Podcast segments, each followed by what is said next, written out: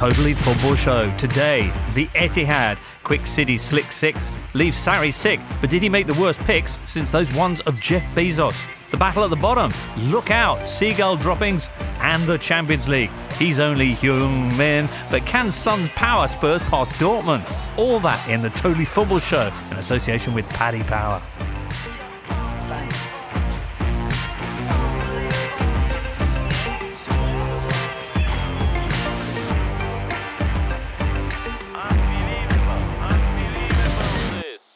Who's in the Totally Clubhouse, listener? Well, there's author Michael Cox. Hi, James. Hi, Michael. There's Northwest correspondent for the Premier League, Ian Irving. Hi, James. Hi, Ian.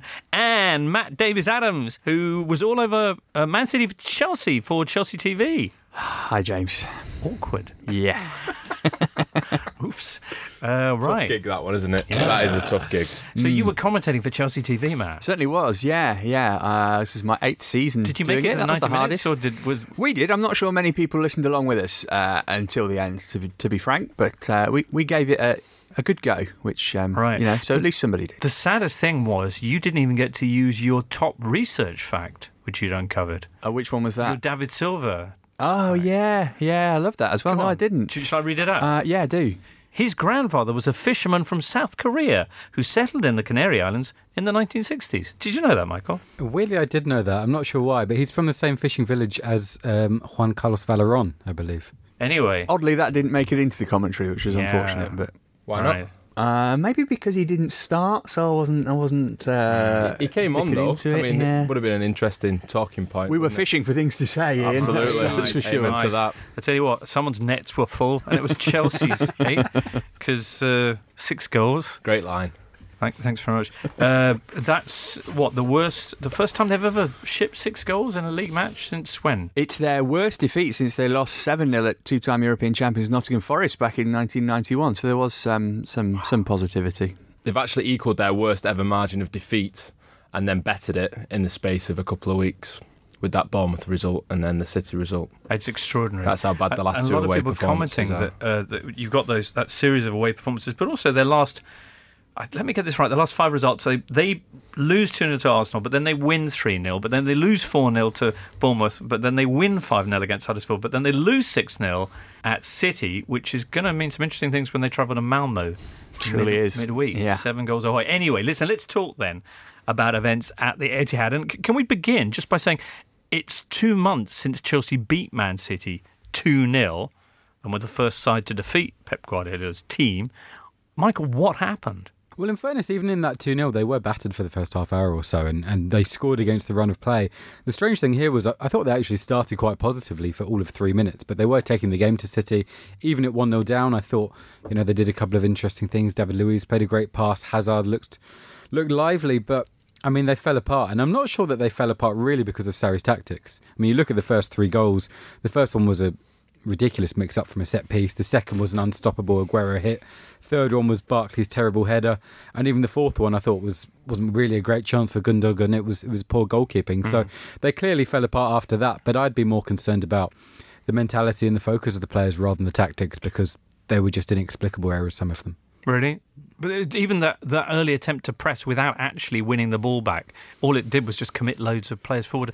And according to, I think it was Gary Neville on commentary, upset City to the point in which they thought, all right, let's come out and teach these guys a lesson.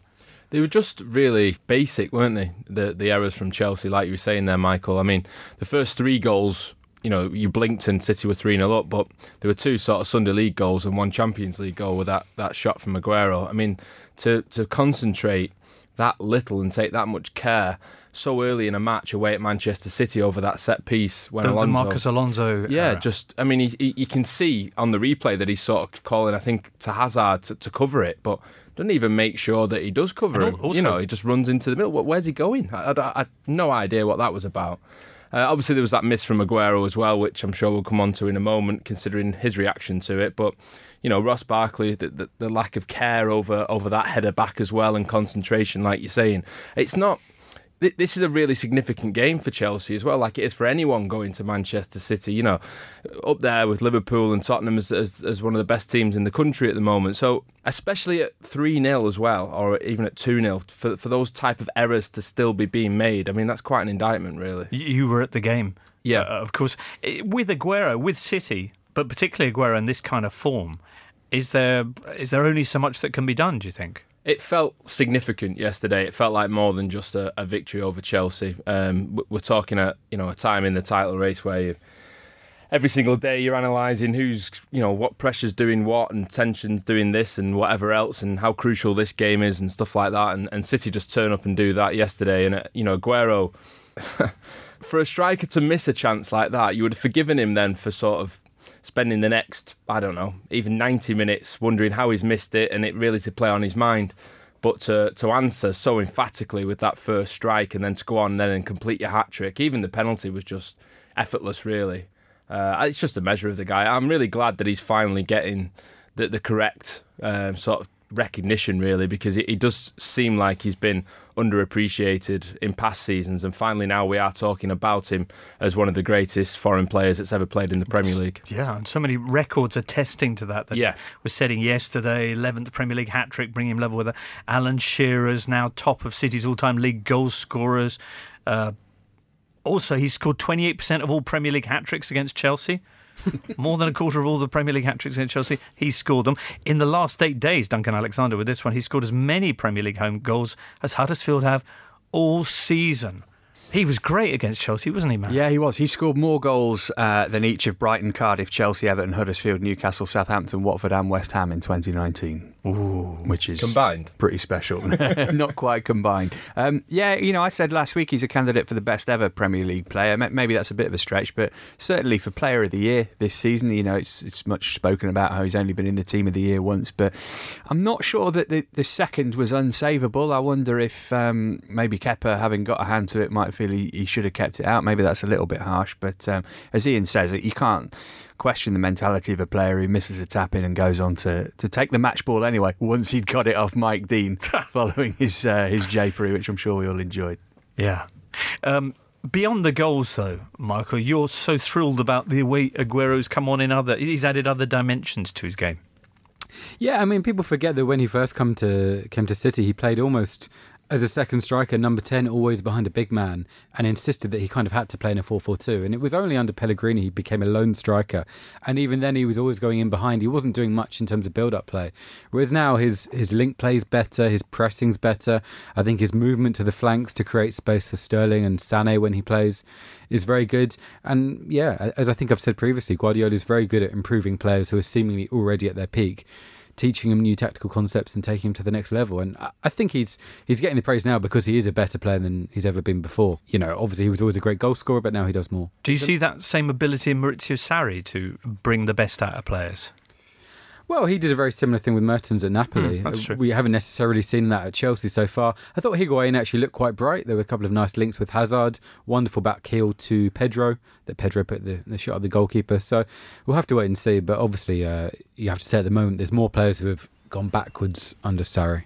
Yeah. I think that one of the most damning things for Sarri in this match is that for the first time in a long time he had a free week to prepare for it, and the opposition didn't. They played on Wednesday night, uh, and it made no difference. So I've heard a story that these long lunches that Sarri, Pep, and Arrigo Sacchi enjoy every summer in Italy. But part of the conversation this summer was um, Guardiola saying you want a core of 14, 15 players because you're trying to, you know, import impart this new methodology on them. And if you do it with too many players, they won't all get it, etc. and so on. So you need to use a small squad.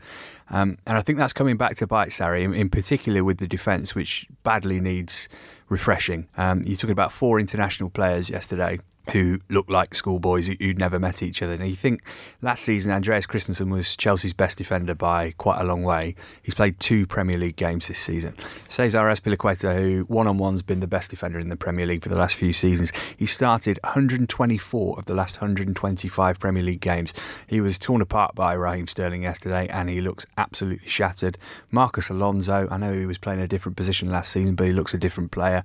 Uh, Emerson made one start against Bournemouth. They lost that game 4 0. He was the scapegoat for that, essentially straight out again. That'll probably be different against Malmo in midweek because he's played an entirely different team pretty much in the Europa League. But there's got to be a case for freshening up the defence. Mi- Michael, you pin the the blame, if you like, for this defeat very much on the players rather than than, than Sarri. But what about uh, Jamie Carragher's uh, famous charge on Sunday that he's effectively turned Chelsea into Arsenal? Yeah, well, I mean, blaming the players doesn't absolve the manager. I just think it's as much about mentality as about tactics. I mean, when Sarri came out a few weeks ago, and he's done it twice and said that he doesn't know how to motivate the players. I just thought that was the end of it, really. I mean, maybe not, well, obviously not literally that weekend, but I'm not sure how you can get the players back on board. One, if you're not able to motivate them, and two, if you come out and almost throw them under the bus and say, I can't get these guys to be interested. I just think it's pointing to the tactical things, I, I think, is sometimes uh, overlooking the, the main problems. Okay. What's the mood? You'd probably not been back to Cobham since. No, since but it'll be very returned. flat. I mean, as we spoke about last week, they've got this massive month, so things could turn around. You know, they have beaten City, as you said, already earlier this season. They beat them in the cup final. Um, that'll be. That'll make it easier to take yesterday's defeat. They beat Man United in the FA Cup last uh, next week, but you've got to say that's not too likely to happen. I think this thing about blaming the players, which is um, a trope that's used against Chelsea probably for, for over a decade now, and there's some credence to that. I'm not sure how well that stacks up with this current squad. Um, you know, with people like Kepa, who's new to the team this Right. season, Toni Rudiger, who's who's only in his second season, and Golo Kante, who's just not that kind of It isn't it- person anyway. It is a team that's been kind of downgraded in every single position across the field now in recent years. It does Um, feel yeah. like that, doesn't it? I mean, the goalkeeper's not as good as the one before. The centre half pairing's not as good as the ones before. Centre forward's not as good. Probably. Higuain may be an answer to that, but certainly Morata, Giroud, not as good as, as Diego Costa.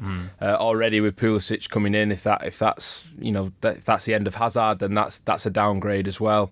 Uh, and they've spent a lot of money, a lot of money on on players that aren't even in that team, and some of them not even in the squad.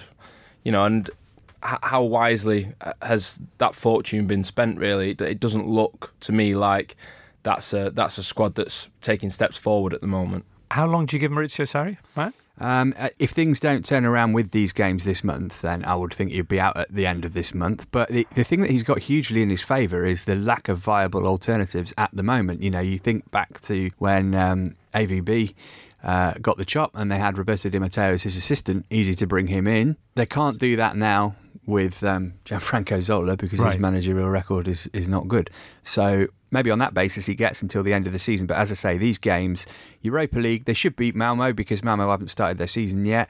Uh, Man United looks a really tough game in the FA Cup next week. Um, And then the cup final. You know, if they win the cup final, that helps. If they lose it 6 0, you're not coming back from But that. in, in fairness, Di, Di Matteo's record wasn't great, was it? I mean, he'd been sacked midway through a relegation campaign with West Brom, and it seemed to work out. So maybe they'll just go for that gamble again. But yeah, they had, bring they Di had Matteo back. Do you think? maybe, yeah. But, Because but at the they had the characters I- then, didn't they? They had Petr Cech, they had Didier Drogba, they had John Terry, they had Frank Lampard. Different makeup of the squad this time. Yeah, do they not need to just be a bit more patient? I, I know it's worked so well for Chelsea in recent years, but bringing in a manager like Sarri, you know, you know what you're getting. You know that he plays a very particular way. You know that he's going to need time to install that. I know the start to the season was fantastic and it looked like he'd made an impact straight away, but we had this with Guardiola at City as well. He had an incredible start in English football and then it, it started to go wrong.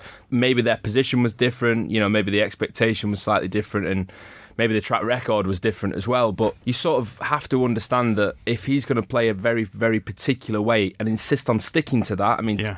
I don't want to go on about it because it's been spoken about to death, but to to stick with Jorginho in that role when you've got the the, best the defensive idea of in front of him. But if you're going to team stick with Kante in it overrun like they were, it just boggles the mind. And I know that there's a reason why he does that, but at a certain point, you you just think even the players might feel, do we have to? Can't Well, we just have one day when we? Well, they probably do, but you know, if he's going to stick to that and be so, just to finish the point from a moment ago, then, then surely you you have to give him the time to be able to install those qualities, Right. those principles. In, in my opinion, O- otherwise, what's the point of appointing someone like Sarri? But, but there's two big differences between Sarri and Guardiola. One is that Guardiola, even to some degree, not massively, showed some pragmatism in his first season and adapted ever so slightly the way the team played. The other is he came into the City job, uh, A, with two people above him who had been appointed essentially to get him in, and B, he'd won six league titles and two Champions League by track that point. record's different, Yeah. hundred percent. Yeah, mm-hmm. yeah, totally. All right, all right. But still, he's you know he's very he's very very particular, isn't he? We- We knew that before he'd even arrived at Chelsea. and We've seen that throughout this season as well. Perhaps you make a decision now and say, well, his particular's not our particular, but yeah. yeah, All right. 2 0, 3 0, 4 0, 5 0, 6 0. Those last five score lines. So it's going to be an interesting night Thursday as they travel to Malmo. Uwe Rosler's Malmo, so another Oh, Man yeah, City nice link one. there, yeah. Excellent. All right. Well, before that, there's Champions League, of course, which we'll be discussing very shortly. Raphael Honigstein popping in. And also, Got to catch up on what Liverpool and Spurs did. Man City's title rivals up after this. You're listening to the Totally Football Show in association with Paddy Power. That game at the Etihad Sunday, it's spilling over into part two list. Now here mm. comes Matt with a, a stat that's just blown my mind. Matt, lay it on me again. Uh, yeah, so since Chelsea last scored an away goal, When was which that? was N'Golo Kante back end of December at Crystal Palace. So right, so since then they haven't scored an away goal. Yeah. And since that time, Manchester City, home and away, have scored 45 goals. Wow. It's incredible. It's six hours, over six hours, six hours and 39 minutes since Chelsea last scored an away goal. My word! And of course, that goal difference now means that they've dropped out of the of the top four. Although it's pretty tight, they're behind Arsenal on the number of goals scored. Arsenal moving into fifth with Man United fourth. We'll discuss their results very shortly. But at the top, level pegging in terms of points with Man City are Liverpool. We Beat Bournemouth three 0 Nice to see Wijnaldum back scoring that lovely goal.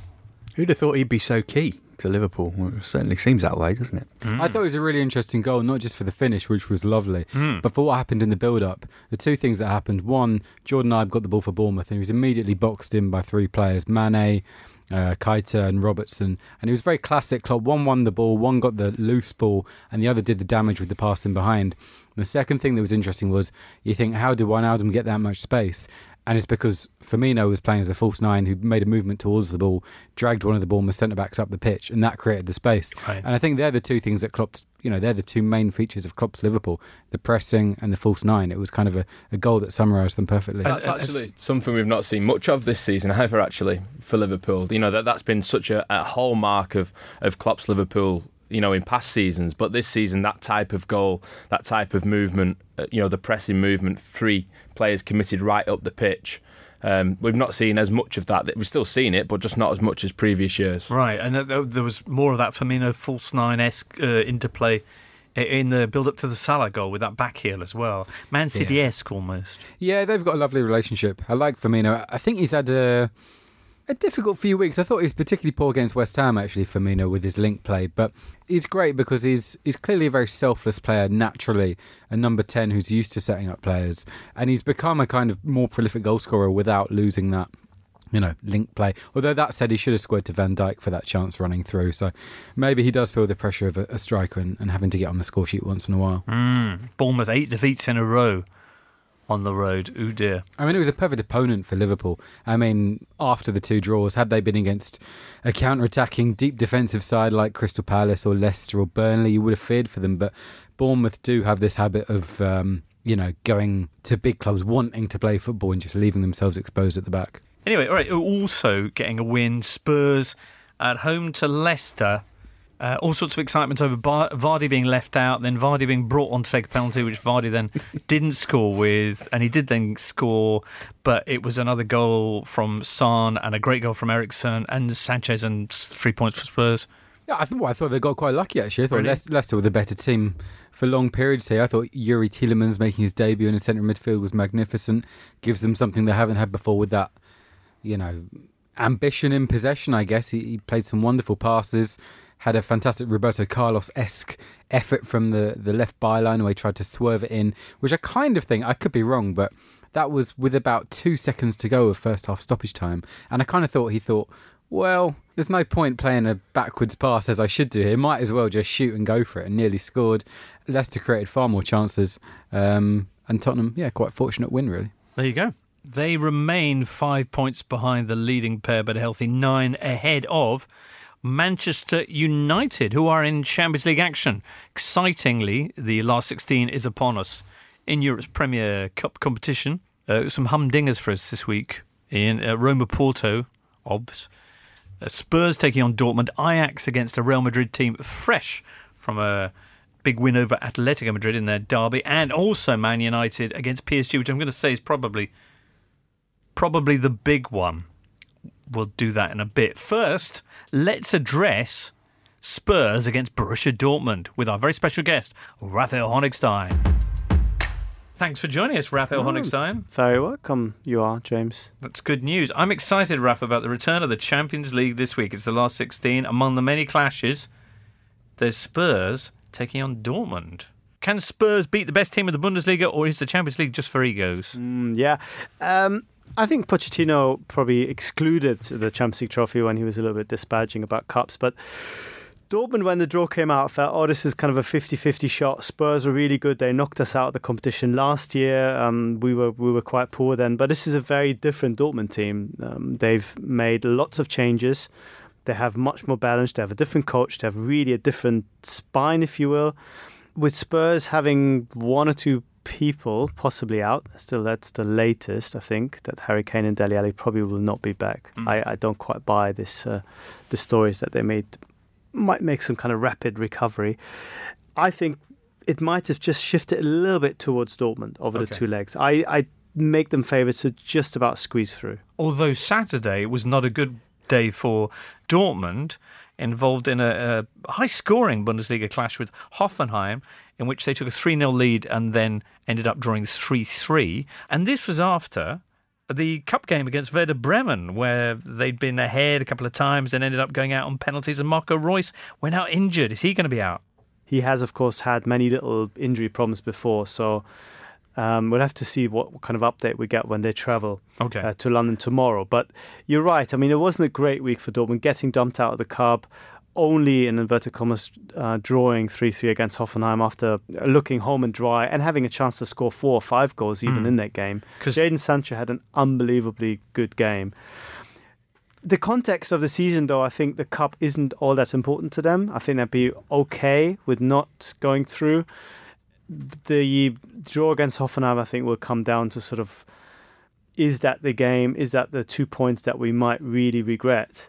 Further down the line. Right. Um, still by, five points. Yeah, still five points, but it was a needless, um, needless result really because their dominance had been total. And in the second half, they took their foot off the gas.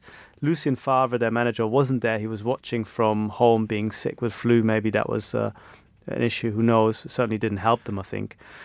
And, Lucien uh, Fever. Yeah, mm. yeah. uh, so it wasn't the ideal preparation going into this game, but what it did show us yep. is okay, um, they were a little bit lackadaisical at the back and made one or two concentration errors that really cost them. But going forward, they create so many chances. But it's those late, what, three goals conceded in the last 15 minutes, and we all know how Spurs are with the late goals. So this was a Borussia Dortmund team who absolutely tore up most of their group stage matches, that 4 0 in particular against Atletico Madrid. In, in summary, have they lost a little bit of their shine since then? I wouldn't say so. No, I think they they're still just as good going forward, just as exciting. I mean, Jadon Sancho, we just mentioned him briefly there, but he, for example, has only improved since then. Uh-huh. Uh, Marco Reus has has improved. He scores a lot of goals. Mario Götze has come back. You know, here's a name that for the first couple of months he didn't feature at all. Lucien Favre just didn't like him and had to feel the question about Mario Götze every single game. Why is Mario not playing? Now he's playing, playing really well, keeping Paco Alcacer on the bench. So I think Dortmund have have tremendous depth up front uh, right now more than Spurs. Spurs have perhaps that little bit of extra sort of um, kind of street knowledge, maybe that this Dortmund team at times, being still a bit young, especially at the back where you have now Julian Weigl moonlighting as a centre back is not his ideal position, maybe lack a little bit. But I, I just think that Dortmund should have enough. Um, it'll be a close game. It'll be really exciting, but I think Dortmund might just squeeze through. Rafa, one last question. How do you say lackadaisical in German? Well, I'd probably translate it as schlafmützig, which is a nice word. It's the adjective for wearing a hat for sleeping. you play as if you have your sleeping hat on. Yes, yes. Yeah. Like with your slippers or your flip flops. Yeah. Right. Excellent. Thanks, Rafa, for that and You're so very much welcome. More. I'm happy I came in for that. Listeners, as you know, the Totally Football Show is the proud sponsor of Melchester Rovers, the team of Roy Race, aka Roy the Rovers. Roy's been rebooted for a new generation of readers, and he's now a 16 year old superstar in waiting who's broken through into League Two Melchester's first team. Our hero Roy's got it all the skill, the talent, and the eyes of the sporting world upon him. Except, of course, there's more to life than football. His dad's in a wheelchair and needs looking after, his mum's working all hours, and what about his sister? Well, his sister wants to play football too, and she won't leave Roy alone until he helps her do something about it. Foul play and teamwork are the perfect gift for football mad kids or grown ups who remember the good old days. Pick up your copy everywhere you buy books, including Amazon, Waterstones, and Sainsbury's, and find out more at roytheroversofficial.com. Uh, now, before any of that, on Tuesday, Man United take on Paris Saint Germain. Man United, in as you know, fresh from a 3 0 win at Craven Cottage, which moved them into the top four. Do you remember when Jose Mourinho said it would take a miracle for them to get into the top four? Yeah, he's right. The miracle's happened, hasn't a it? miracle has happened. Yeah. And uh, made Fulham look e- ever more likely to be part of the bottom three come the end of the season. Great, uh, a great goal from uh, Anthony Martial. It was a great goal, but the defending was absolutely Oh, rotten. really? I mean, Le Marchand, he's just dreadful. Pogba's, I like Pogba's goal better actually. That la- lashing Pogba, eight goals, six assists in nine Premier League games under Solskjaer, and I liked his little dig at Mourinho in his post-match uh, where he was asked, "What's what's the difference between Solskjaer and Mourinho?" Essentially, and uh, with Solskjaer, he said, "It's his joy. He's not acting." All right, well, next up then, it is Paris Saint Germain at Old Trafford. Are people excited, Ian Irving? Yeah, it's the biggest Champions League tie there's been at Old Trafford for five years. Uh, the last time there was this sort of excitement before a game, um, you've probably got to go back to David Moyes' time in charge, unbelievably. Um, a quarter final tie with Bayern Munich back then.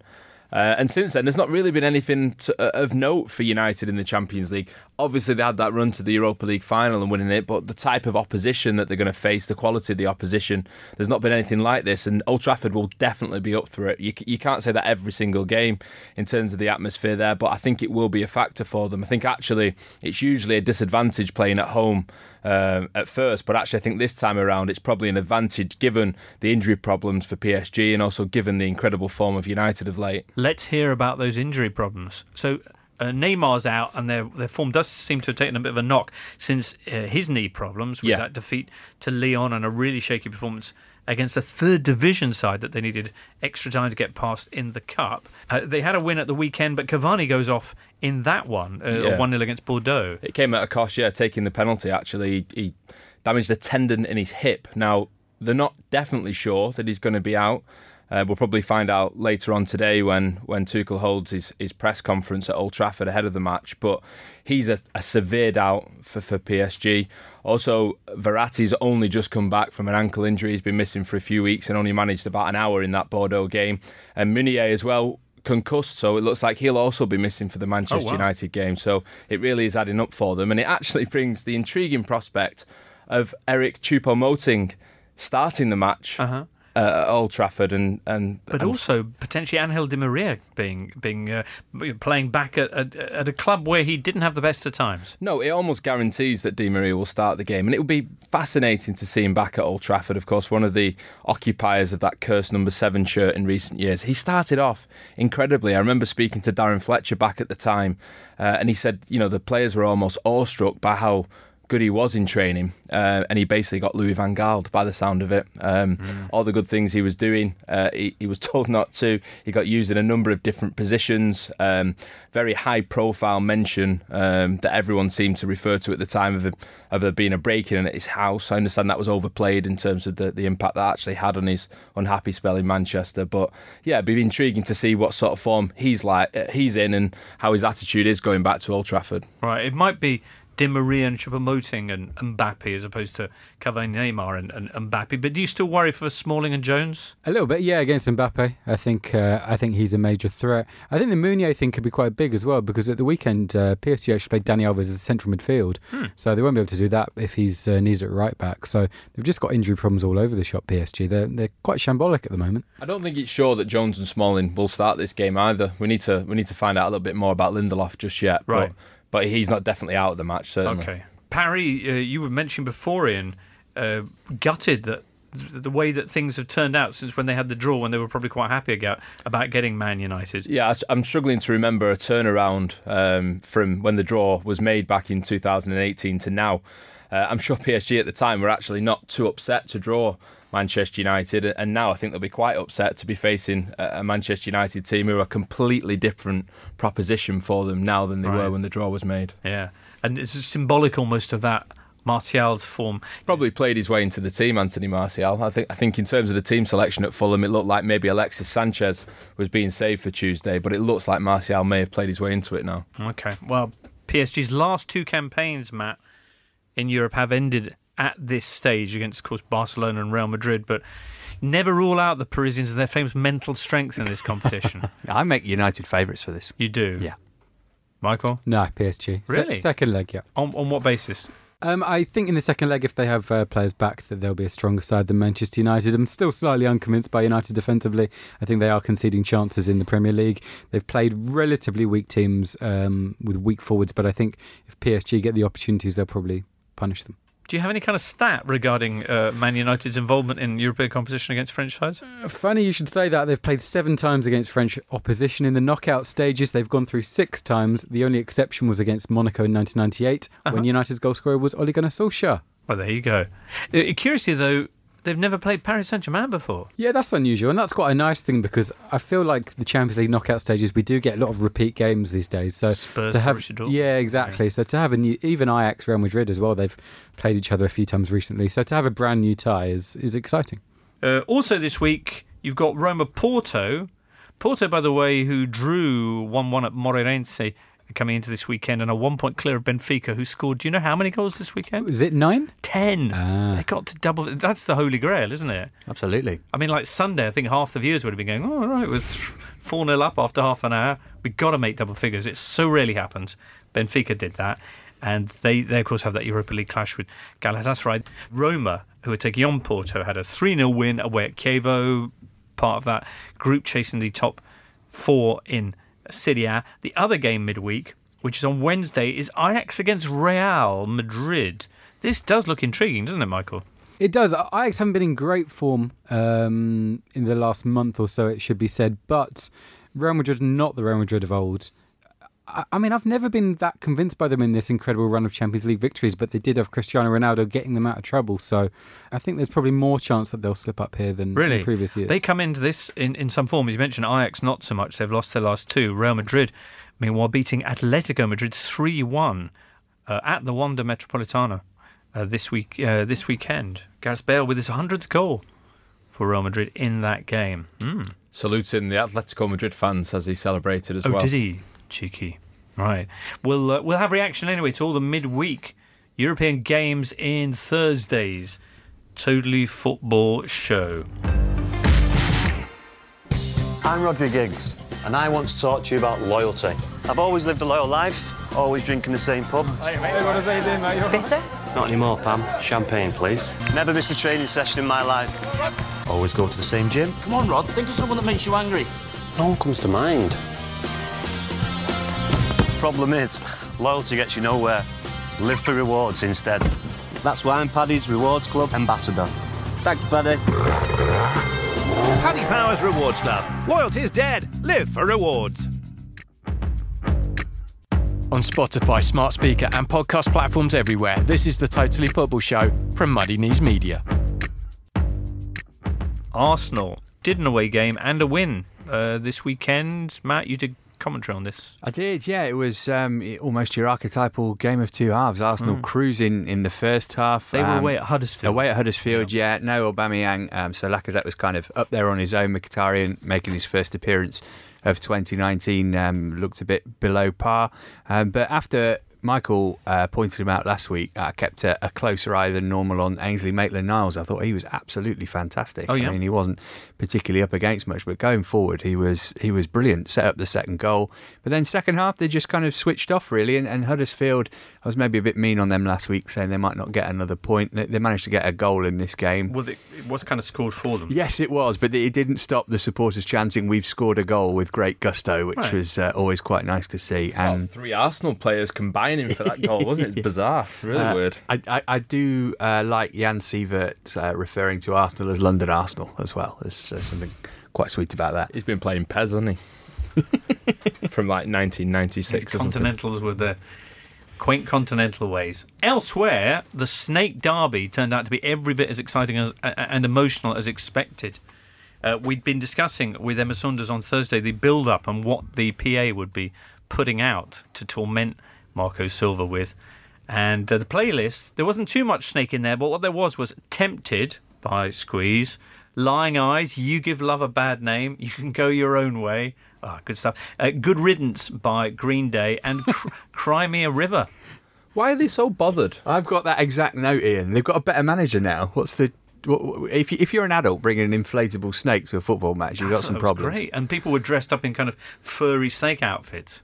I like it. They Turns won. it into a bit of occasion. In, in, in every sense, what Watford have won from that. Did so- you, did- I mean, in terms of PA trolling, uh, Man City, of course, on Sunday, then they did Chelsea's victories on one step beyond. Yes, uh, they didn't get right to the end of it. Uh, it got pulled, and they they quickly uh, apologised for it. But Did yeah. they actually apologise for it? Uh, they, they publicly, yeah, yeah, yeah. Did they? No, sorry. Did they genuinely publicly apologise for playing a madness song? yeah, they put something on social media, I think, didn't they? For for for, for that, you know, kind Well, of. if you're going to troll somebody, troll them. I mean, also they should have played embarrassment, surely. Not if you were going They've done go it down. before, actually. 2012, I think they did the exact same thing. Yeah. Oh, well, yeah. There you go. Anyway, uh, as you say, Watford apparently now have a better manager, or certainly one who's making a better job of managing Watford. And they had a 1 0 win, which was Everton's third defeat in a row. Also, for the crowd's delight, Richarlison got subbed off, Sigurdsson didn't do anything. And ooh, Kurt Zouma got sent off for two cautions after the final whistle.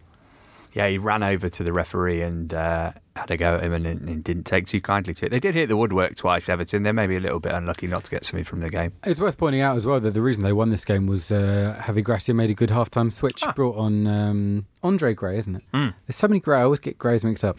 He brought on Andre Demarai Gray? Demarai Gray. I always call him Julian Gray as well. He's like 15 years in the past. Dorian Gray? Never gone for that. But Light maybe. grey. Eddie Gray, Andy Gray. Yeah. Oh, Dark yeah. grey. But anyway, he brought on Andre Gray and changed system at half time, and that seemed to spur Watford forward. So, you know, with all the fuss about Silva, for him to actually get out out tacticked, as Allardyce would say, um, yeah, put uh, put a nice spin on it for Watford. some talk that Everton might be looking at a certain Marcelo Bielsa as a replacement. But yeah, people say the strangest things, really. Uh, we mentioned Huddersfield, who are still stuck on 11, a a Derby-esque 11 points. Just above them, Fulham are seven points from safety. Beyond that, you've essentially got six teams separated by three points, trying to avoid being the, the other team to go down. It's looking awfully tight. Saints are in the, the other hot spot, and they're level with Newcastle, but Newcastle ahead on goal difference. Uh, Cardiff, who just beaten Saints, are one point better off, and then two above them. You've got three teams. Brighton, who are you know, hastening down the table to join in the fun, uh, level now with Palace and Burnley, who beat the Seagulls 3 1 at the Amex. Boy, this was a bit. I mean, I know Burnley have been in terrific form, but I didn't see this one coming. Well, I didn't expect four goals in the game to start with. I would have had that down as a nil-nil. Um, yeah, I mean Brighton are in are in trouble. I mean, I think Matt said uh, last week that they were, you know, on a poor run of form, but they had winnable games coming up. But to, to lose this one, they're they're right back in it now. That's a statement result, really, isn't it, in terms of increasing relegation worries when you're losing to one of your rivals 3 1 at home. Burnley are actually on their longest unbeaten run in the Premier League of seven matches, so even their fantastic form of last year didn't reach these heights in Are terms of the second run. in the form table right now?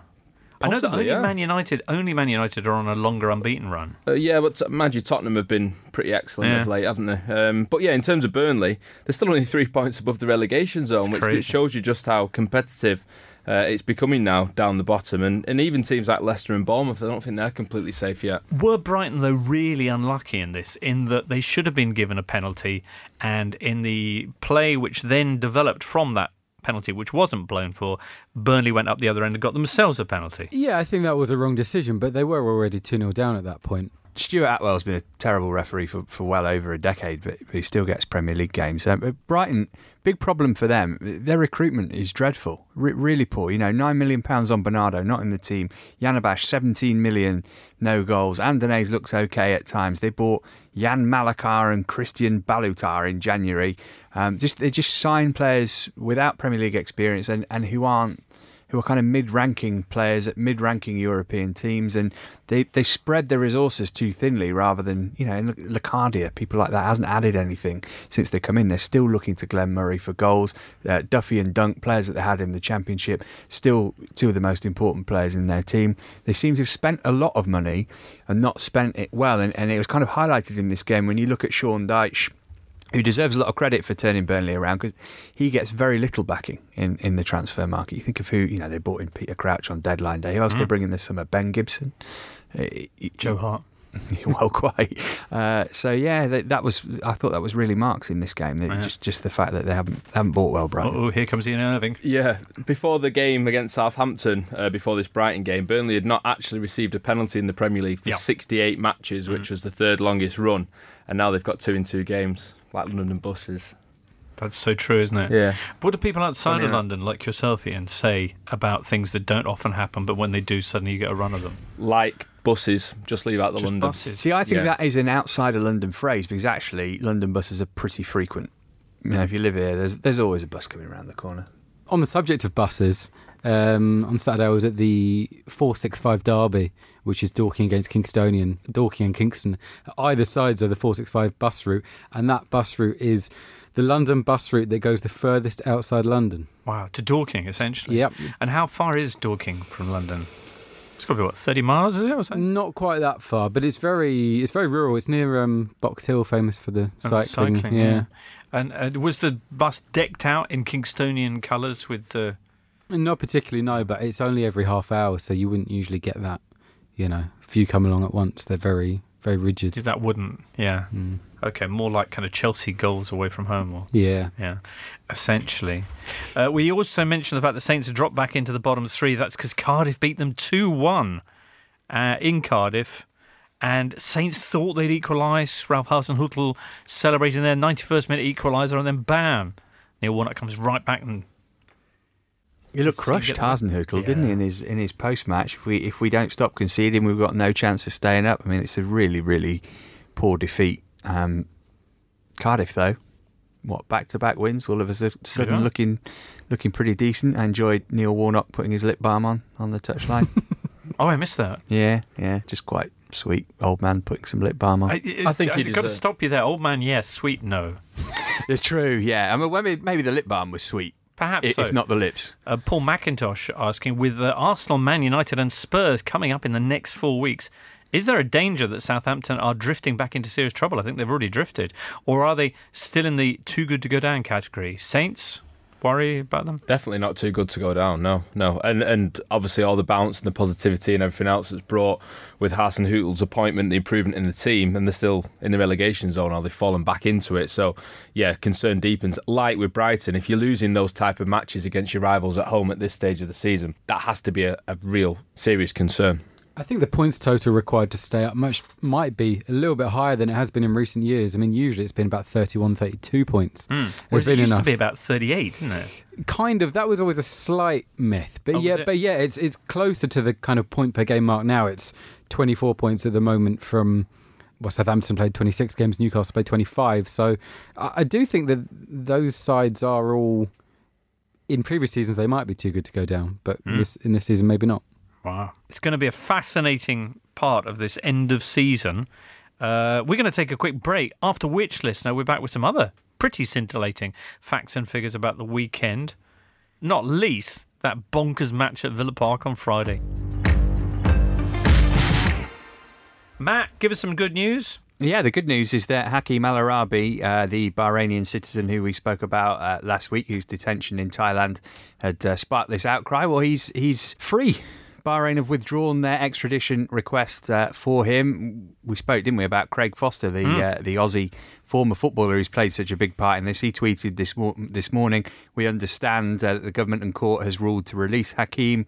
My thanks to the wonderful people of Thailand for your support, etc." and so on. Uh, and he's later uh, added to that, flying to Melbourne to see everybody close to Hakeem. Welcome him tomorrow. This is a significant win for humanity. People everywhere standing up for good, pushing back against regimes who flout international law for human rights. Gives us hope to help others everywhere. So yeah, good good news that. And Certainly. yeah, as he says, I mean, well done him for one thing, Craig yeah. Foster. Now let's talk about the championship, where everything, literally everything, happened. You were all over on on Friday that extraordinary match of Villa Park as Aston Villa went three 0 down against Sheffield United. What extraordinary scenes! Yeah, it was the most championship of championship games. Uh, the Sheffield United go three 0 up. Billy Sharp hat trick, uh, very reminiscent of a hat trick that Dirk Kuyt got, I think, against Man United a few years back. I.e., they were all tapped in from about a yard out. Uh, one of them shouldn't have been given because the goalie had his hands on the ball. Uh, 82nd minute. Bear in mind, I'm doing the highlights to be broadcast on the Aston Villa website, so it's a tough sell at this point. 82nd minute, uh, face slashings Tyrone Mings makes it 3 1. Uh, then Tammy Abraham uh, makes it 3 2. So him and Billy Sharp both onto 20 goals each in the Championship. And Andre Green, 90 plus 4 brings it back to 3 3. Sheffield United would have gone top of the Championship if they'd won uh, that game. So Villa.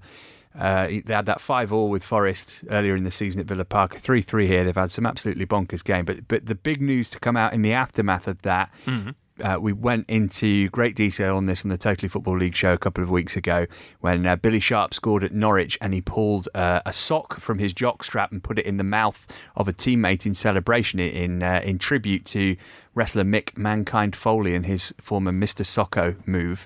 Uh, Foley picked up on this on Twitter and he will be going to the Sheffield United home game against Brentford next month as the guest of Billy Sharp. I don't want to come over all health and safety, but he takes a sock from his jockstrap and places it in the mouth of a teammate. Of a teammate, yeah. The teammate apparently was a willing participant in that. It's um, it's pretty disgusting. Wow. I say you say that was the most championship game ever. Oh my goodness, yeah, it wasn't. And, and then road. Q, QPR. QPR. and Birmingham what, collectively what say hold my beers. Yeah. Um, Q, Birmingham go 4 0 up at QPR. Uh, QPR get it back to 3 4, get a penalty in stoppage time, only for Nahki Wells to miss it. So no. it finished 4 3. Yeah. And wow. the penalty should have been retaken as well because there was about three or four Birmingham players badly encroaching. One of them was almost stood next to Nahki Wells as he took the penalty. Encroaching. What a great word that is. Um, and another very championship game was surely the Old Farm Derby, where you had. Uh, it's been called a brawl, but it wasn't really. It was very, very strange because uh, somebody on the Norwich staff said something that Paul Lambert didn't take kindly to. Obviously, Paul Lambert now in charge of Ipswich, formerly in charge of Norwich. Uh, Lambert with a kind of Roy Keane, "I'll see you out there" point uh, at this chap um, from the from the Norwich staff. They both get sent off, but the police actually have to restrain Lambert from from having a go at this fella. Mm. The argument continues as they both go down the tunnel. Norwich end up winning three 0 um, Yeah, not not a happy return Caroline Barker has returned to the Totally Football League show. So Tuesday, she and the boys will be bringing you all the latest on those stories and others, like, for example, Paul Scholes being confirmed as Oldham's new manager. Ridiculous, so, yeah. You're not happy, Matt? Well, I can't see how you can own 10% of one football club in the division below the one that you're going to manage and that be okay. Yeah, that is strange. How hmm. long until he asks the crowd for a pair of size eights and pulls them on for the second half to turn things around? I can't imagine how that's going to go for Paul. To be honest, he he um, he's done a little bit of coaching at United, and by all accounts, I don't think he particularly enjoyed it. So um, he steps away from it fairly quickly after starting.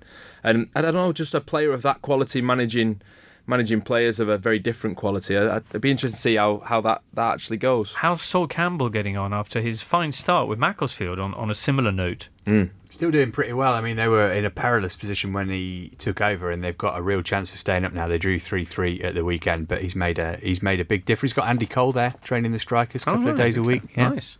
Brilliant. Anyway, more of that kind of thing in the Totally Football League show.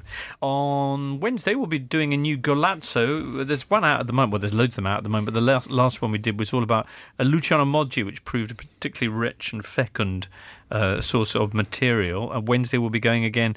I think we might be talking about Ale Del Piero and also what happened at the weekend, where basically the five teams chasing the two Champions League spots that are not occupied by Juve and Napoli all won Maybe mention actually the fact that uh, Milan had a 3 0 win against Cagliari, which wasn't that big a surprise, but it did enable Krzysztof Piątek to continue his scoring run. He's now got four goals in four games since joining the Rossoneri, but also Paquetá, their, uh, the, the, Brazilian signing, January signing, got uh, his first goal for the club. It was a brilliant goal as well. And then basically uh, did a little kind of tribute to the uh, 10 youngsters who perished in the Flamengo fire in Rio de Janeiro on Friday. The the fire that broke out, um, and uh, 10, 10 of the young players who were, were caught who were asleep at the time uh, sadly perished, and uh, that was his tribute. Uh, amongst the many that have been made by the world of football over the last couple of days. Now, we've almost come to the end of today's show. Uh, we've got one or two more questions in a second or two. But first of all, though, let's get uh, the odds on what's awaiting us in the next few days in football. To Ben speaking to Paddy Power. Thank you very much, Jimbo. It's the part you've all been waiting for, listeners. Lee Price from Paddy Power on the line. Lee, let's talk about the two big European games coming up this week Man U versus PSG. What are the numbers here? Yeah, no Neymar, no Cavani, no chance for PSG. We make Man United the favourites here, 13 to 10. The French champions 21 to 10. The draws 12 to 5. And if you do fancy Ole to win again, it's money back as a free bet if United win. Selected markets only, pre-match singles only. Max free bet 10 pounds. T and C's apply. All right, and what are your guys saying when it comes to Spurs versus Dortmund? Well, Ben, I thought this would be tight too, but actually it isn't really. Spurs are five to four, Dortmund two to one. The draw is twenty-three to ten. As for the two main men, Son is twenty-three to ten to score any time. Sancho eleven to four. As for first goal scorer, we favour Son. It's nine to two. He opens scoring. Back to the Premier League briefly. Cardiff, they're doing rather well all of a sudden. Can they stay up? Mixed messages this one. It's odds on Cardiff stay up at 10 to 11, but it's also odds on they go down at 5 to 6. They remain favourites for that final relegation spot. This one's going down to the wire, we think. You can find out these odds and more at paddypower.com. Well, prices are accurate at the time of recording. It's 18 plus only. BeGambleAware.org. And when the fun stops, stop.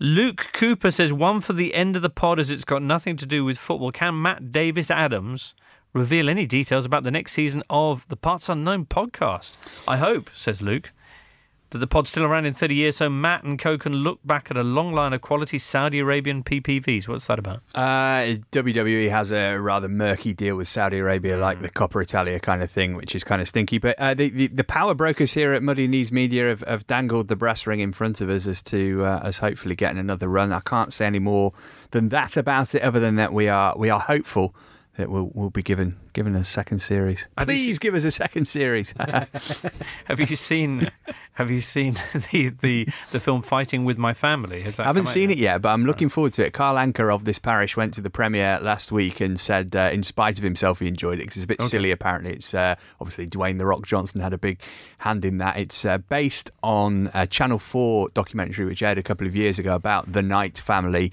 uh, the daughter of whom Paige had a a brief but good run with WWE until she suffered a serious neck injury a couple of years ago. Oh, spoiler Can't alert. anymore. Um, I don't think that'll actually be included in the film because oh, really? it's, it's, about the fact that her and her brother were both given tryouts by WWE, but only she made it. Uh, but their parents own a wrestling promotion in Norwich, which Grant Holt, the Norwich right. former Norwich City striker, now, will had, be wrestling for next yeah, year. Yeah, that's so exciting because I, I was working with Grant recently at um, Harrogate, and uh, he was explaining uh, about how that all came about. I can't remember what he said there.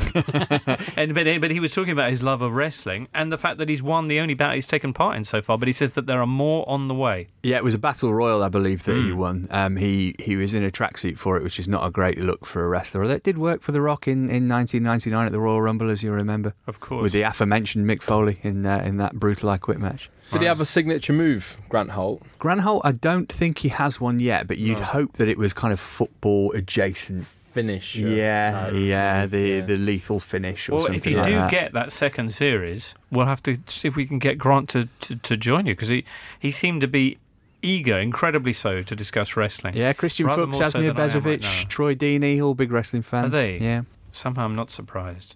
uh, we have another show coming up on Thursday, Michael. It's with Rafa, Jules again, and Horncastle too. Of course, there'll be the Champions League in the meantime. Which game are you most looking forward to? Ajax Real Madrid could be interesting. Yeah, certainly could. All right. Well, let's hope it proves so, and our subsequent discussion thereof similarly. Uh, Ian, do you have a favourite you're looking forward to? United PSG. It's not just Ole who's got goosebumps. Has he got goosebumps? That's what he said. Okay. Whether he was telling the truth or not, I mean, there was oh. no reason to question him at that point. Absolutely not. Just a nice quote. It's the kind of face that you have to trust, really.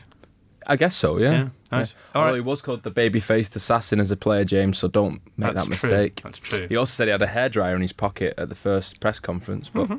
did look like it from afar. I thought he was just pleased to see you. Absolutely. All right. Well, th- many thanks then, Ian, for being with us today, and Matt and Michael. Listener, we'll be back on Thursday. Do join us then and have a super time in the meanwhile.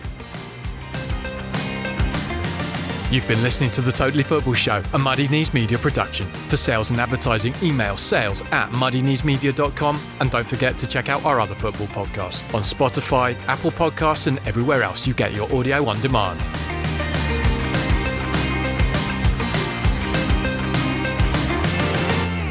Supporting your team can be a beautiful thing, but then come the injuries, the goal droughts, and the downright disastrous defeats. That's a little bit like life, really, and here at the Totally Football Show, we believe we should all support each other the way we support our team, through the good days and the bad. And that's why we're continuing to work with CALM, the campaign against living miserably, a charity dedicated to preventing male suicide. On average, 12 men take their own life every day in the UK, so that's your starting 11 and your manager every single day. And part of the problem is that many of us still feel uncomfortable talking about mental health and suicide, and this can often stop men from opening up and getting support when they need it the most. So if you're worried that someone close to you is having a tough time, check in with them and let them know that CALM is there. Every day from 5pm till midnight, CALM provide a free, confidential, and anonymous helpline and web chat for any man who needs support. Visit thecalmzone.net to find out more about CALM.